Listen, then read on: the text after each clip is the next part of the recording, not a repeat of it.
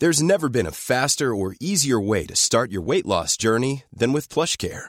PlushCare accepts most insurance plans and gives you online access to board-certified physicians who can prescribe FDA-approved weight loss medications like Wegovy and Zepbound for those who qualify. Take charge of your health and speak with a board-certified physician about a weight loss plan that's right for you. Get started today at plushcare.com slash weight loss. That's plushcare.com slash weight loss. plushcare.com slash weight loss. Hey guys, we are back with your favorite topic of stock picking. I get it, not everybody should pick your own stocks. Many people will probably be better off just buying index funds and going and live your life. But if you're a big fan of stock picking, you probably have entertained this idea of dividend play. Essentially it means picking stocks for its consistent dividends so that you can form an income portfolio that you can kind of live off over time. So if you're interested in dividend play, if you're interested to build an income, I think there are some core concepts that are not really talked about out there today. Other than evaluating a company, understanding their consistent dividend payout, what are some things that you need to understand to know that, okay, your strategy is gonna keep up with your expectations of getting consistent income through dividend investing? I'm gonna cover some core concepts today to level up your game. So, good morning, everyone. I welcome you to another day with Financial Coconut. In our podcast, we'll be debunking financial myths, discovering best financial practices, and discussing financial strategies that fits our unique life. You get it. Ultimately, empowering us to create a life we love while managing our finances well. And today, we're going to focus on three concepts to help you become a better dividend investor.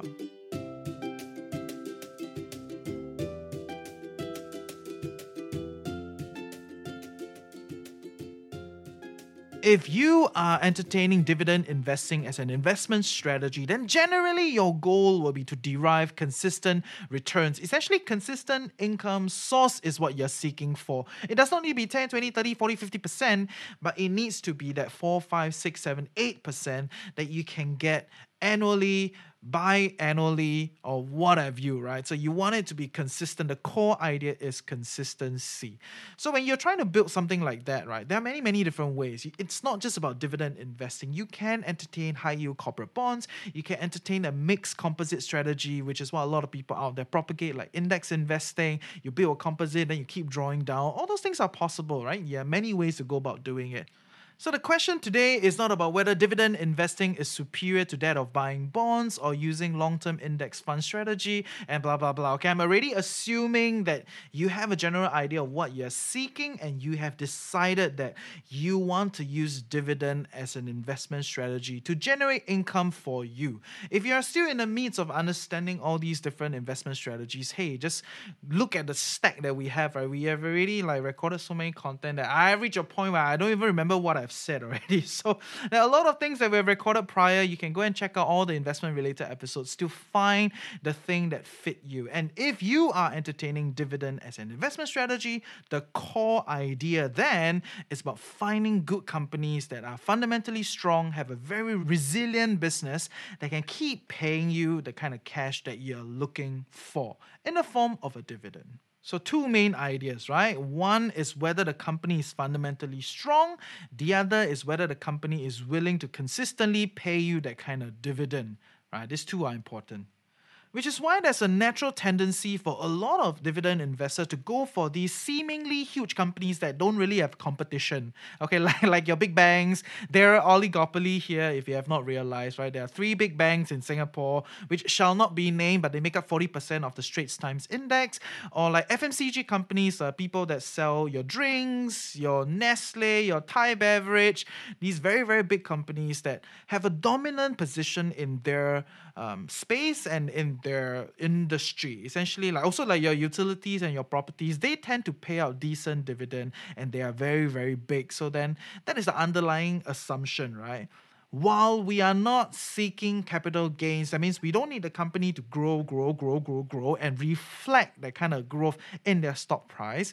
We also don't want to look for weird, weird companies that end up, you know, can only pay us two quarters, then that's it, end of story, right? So big companies that are willing to pay out consistent dividend is generally the formula. And I have extensively talked about what to look out for in the fundamentals of a business from their revenue to their margins, free cash flow, cost of goods, dividend payout, blah, blah, blah. All those things we've talked about it a lot, whether it's in the REITs episode or the fundamental analysis. So please go and check them out. They're all in the podcast stack. Later this week, Sudan from Seedly will be coming on to talk with me about banks, SQ, Singtel, you know, so we're, we're, we're literally going to the names and we'll talk about their fundamentals and what is their business situation at this moment in time. So I will not go into all that, but I would like to share with you three concepts that will make you a better dividend investor after you learn all these fundamentals. So, assuming you understand the fundamentals of a company, the very first concept that I want to introduce to you is the idea of terminal growth. I get it, okay? We don't want to go for big capital gains. We don't need our companies to keep growing and keep growing 10%, 20% top line. Those are like growth space, right? We're okay with our companies just being in the business, being dominant and being strong and just keep paying us dividend. But we cannot have a company that is shrinking because that will directly shrink the dividend, like it or not, somehow right? So terminal growth is a concept where the company continues to grow aligned with inflation. That means about 2 to 3% given current standards of inflation. Okay, that's a major assumption. Yeah. If inflation goes up to 10 20%, then you expect your company to grow at 10 20% to at least meet the kind of inflation standards. But assuming 2 to 3% is the current standards that we have all agreed upon, then the idea is you want terminal growth because if the company continues to grow revenue at 2 to 3%, it will be able to offset increase in cost in labor costs, product cost, whatever cost, all the other costs aligned to inflation. So, terminal growth as a central idea is very important. You cannot buy companies that seems like they're very big, they're not really growing, because if they're not growing, at least at terminal level, then essentially they're shrinking, they're getting eaten up by inflation, and someday they will just kind of cut back on their dividend and da da da, and then ta-da, 没有了. Which is why it irks me quite a bit when I hear people talk about buying big name companies like OCBC, like Singtel, like StarHub, and what whatnot, right? okay, I, will not continue to name names, but the idea is that this is not recommendation. Uh, but I get very irritated at the coffee shop when people talk about this. Oh, what Wei Singtel? Oh, I bought OCBC because, you know, very big ma, will not nothing will happen. And then if go up, go up, law. If not, then I take dividend, law what piang? Okay, it, it sounds like dividend becomes this like a consultation price. You know, if you fail to meet your objective, then not bad lah. There's some sort of dividend. okay, so so, but but that is a fundamental error. We'll, we'll, we'll not emulate that. We want you to have a clear goal what we are going for, and then the strategy that we're going for. And if dividend investing is the thing, look for terminal growth. Okay, so looking for terminal growth is one of the core ideas to help you stay aligned with inflation and to make sure your company is at least growing aligned with market, right? It's moving along. It is not growing very fast, but it's straddling along. So it's not dead. Lah. It will not shrink. While I say terminal growth 2 to 3% is what I'm looking for, I have a caveat for you, and that is I want to make sure that the margins is kept consistent, which means my cost of goods to my revenue, the difference right, is kept consistent so that it can have consistent free cash flow. Okay, free cash flow is important because free cash flow essentially is the money that the company make at the end after it minus everything. So top line revenue being in terminal stage 2 to 3% is to ensure that the free cash flow is kept at consistent. The free cash flow don't need to grow, but it at least needs to be consistent. Why?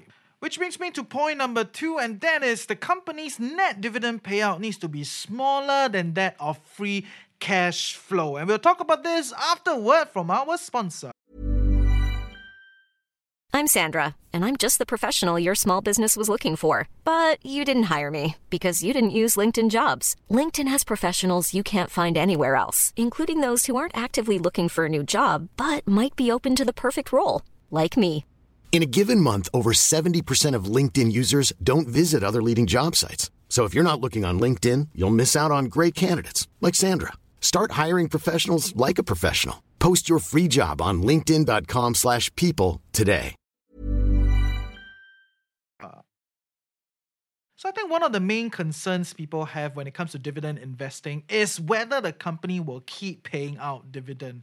So then you got to ask yourself whether the company has the ability to keep paying out dividend. So other than the whole idea of terminal growth, that the balance sheet is fundamentally strong, you know, revenue is good, margins are good, cost of goods are kept constant, and it has a good history of paying out dividend at the very core, you need to recognize that the business itself is making more money than it is paying out its dividend. So, net dividend payout essentially is all the dividend that's being received by every one of its shareholder, which means your dividend per share times the total amount of shares that is the net dividend payout of the company. And you want to make sure that the company is paying out less than its free cash flow. That means it still has money left after deducting all the different different costs. It's like your household expenses. Say you make $5,000 and then you minus your rental, minus your food, minus everything, everything minus everything, you're left with $1,000. This is your free cash flow as an individual. What do you want to do with this? You can decide you want to save it, you want to invest in something else, you can treat your friend and whatnot, what have you, that is up to you. So, from a company's perspective, that is the same idea. After deducting everything, that is the free cash sitting around, free cash flow. And what do they do? They tend to give out a dividend so that they can keep you invested and have you stay around and continue to be their shareholder. They want to make you happy also, ma, right? You invest in them, I give you some money, okay, ma. And there are actually a lot of people that invest for dividend. So you see that sometimes when companies cut back on dividend, their share price will get affected also. So in order to make sure the company does not cut back on their dividend, you want to make sure that for an extended period of time, they're actually paying out less than their free cash flow, but they're consistently paying out the same same amount, okay, or a little bit more, a little bit more, you know, as it goes along. Why not? There's also an issue with fraudulent payout. Okay, what do I mean? Uh? So it's not very common. I'm not saying that every company is out there to fraud you. Uh, okay, relax, relax, huh? But if the company is paying out the net pay, dividend payout of the company is bigger than the free cash flow, then you gotta ask uh, ask yourself where's the money coming from. What happens a lot of times is these companies will end up issuing corporate debt. So they issue the debt, then they take the money to pay out their investor.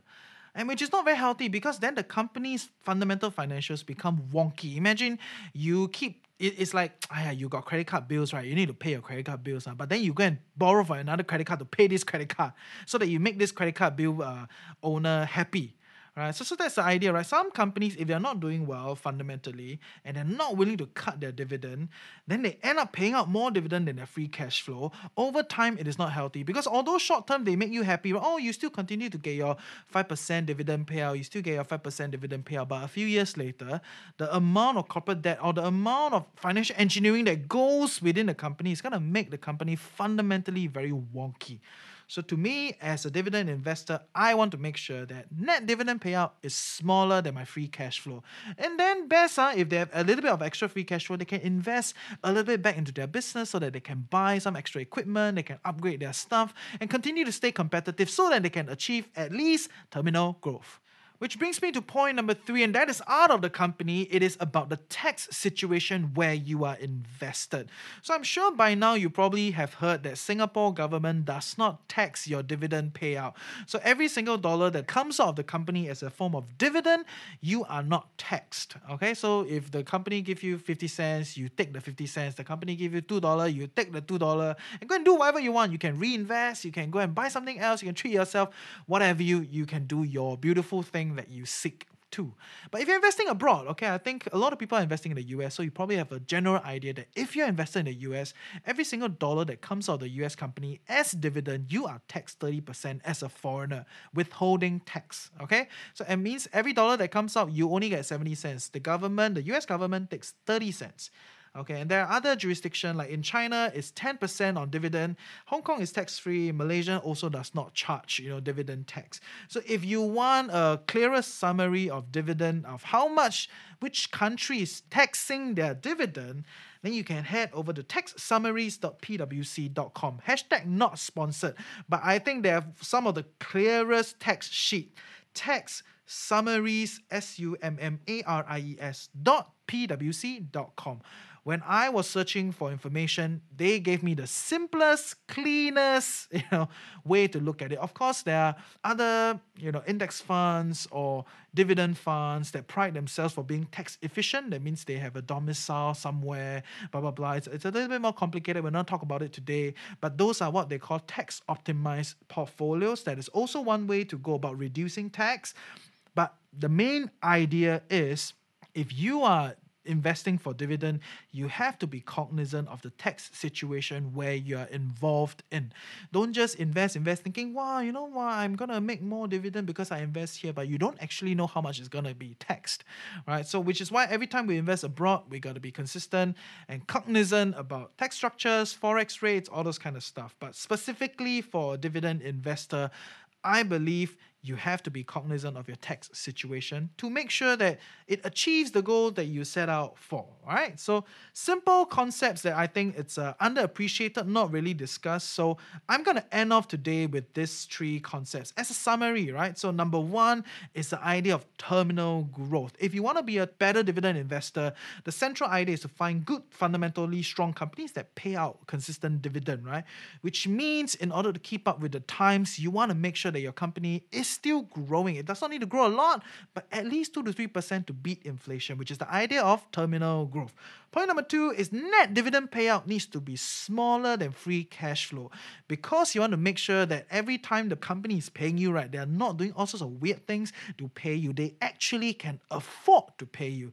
Of course, you want it to be consistent and all that, but if let's say the company is really not doing so well and they decide to cut back on dividend, then you can re-decide on whether you want to stay with them or you can sell the company. But at the core, you must make sure that net dividend payout is smaller than free cash flow. And number three, the last point is you have to be cognizant of the tax situation. Sometimes we are excited, we want to get our yields elsewhere because there's more yield and more dividend payout in other countries, blah, blah, blah.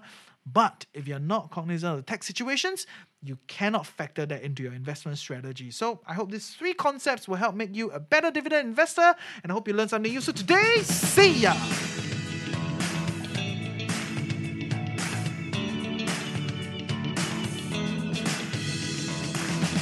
Hope you learned something useful today and truly appreciate that you took time off to better your life with the Financial Coconut.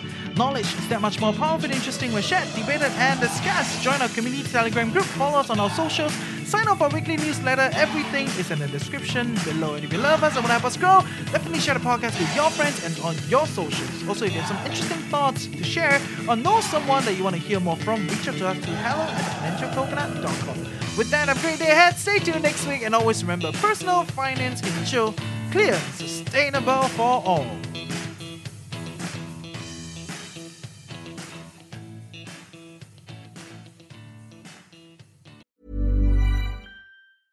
Imagine the softest sheets you've ever felt. Now imagine them getting even softer over time. That's what you'll feel with Boll and Branch's organic cotton sheets. In a recent customer survey, 96% replied that Boll and Branch sheets get softer with every wash. Start getting your best night's sleep in these sheets that get softer and softer for years to come. Try their sheets with a 30-night guarantee. Plus, get 15% off your first order at bollandbranch.com. Code BUTTERY. Exclusions apply. See site for details.